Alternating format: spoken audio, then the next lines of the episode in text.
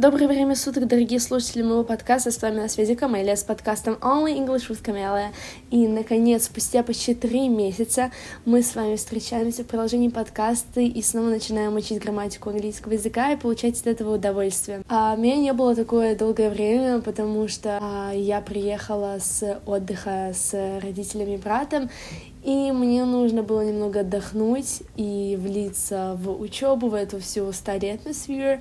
А, надо было много учиться, а, был новый класс, поэтому, думаю, вы меня поймете. И надеюсь, что вы все так же заинтересованы в изучении английского. А если это не так, то мы с вами по-любому это исправим. Но все это время я, конечно, выкладывала для вас истории в своем инстаграме. Безусловно, это никогда не меняется.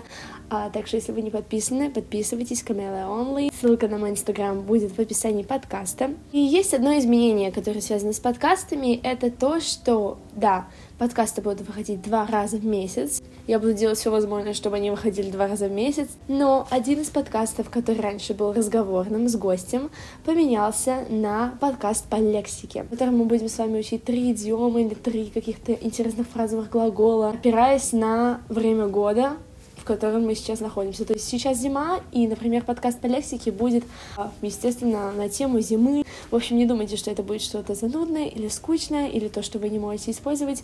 Это вам сто процентов понадобится в письме, в эссе и просто в разговорной речи. А сегодня мы с вами разберем времена в английском языке, а именно настоящее, будущее и прошедшее. Как я заметила, у меня много подписчиков, которые а, не особо разбираются в английском и даже не начинали его учить, поэтому специально для них и начали изучение английского с трех простых времен. Кстати, хотела бы вас всех поздравить с новым две тысячи двадцать вторым годом.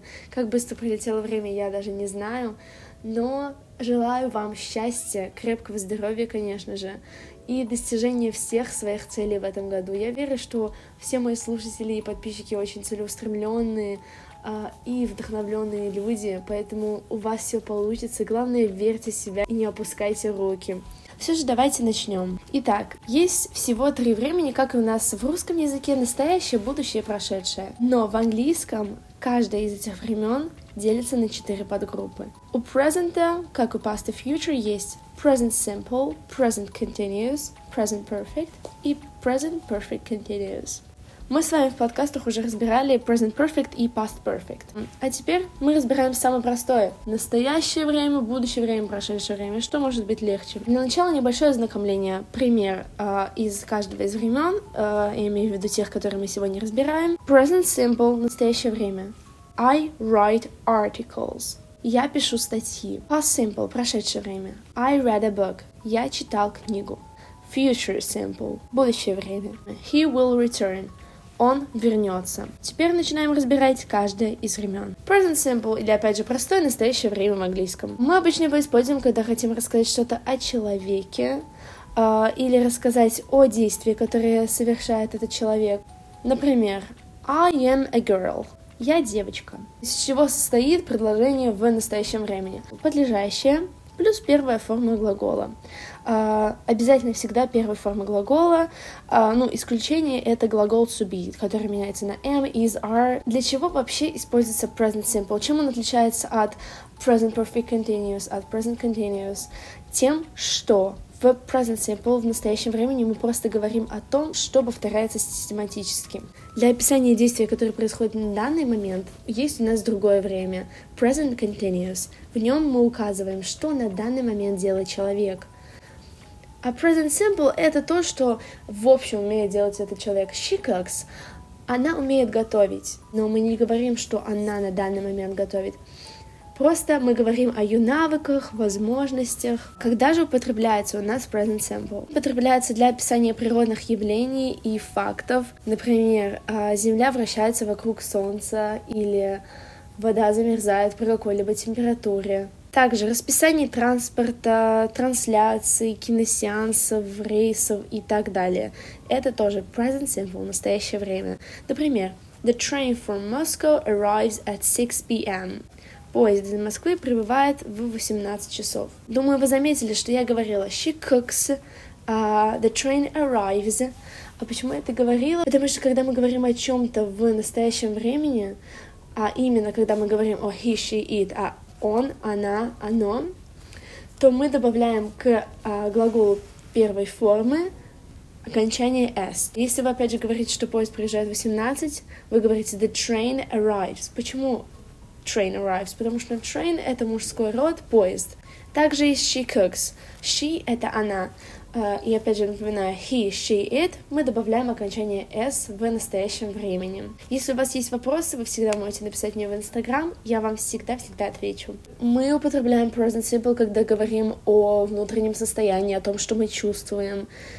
Допустим, I feel bad, я чувствую себя плохо. Думаю, случаи употребления настоящего времени вам понятны, это довольно простое время, и давайте разберем показатели. У каждого времени есть свои показатели, по которым в предложении вы можете понять. Тут употребляется present perfect, тут употребляется present simple, past perfect и так далее. У present simple это несколько слов.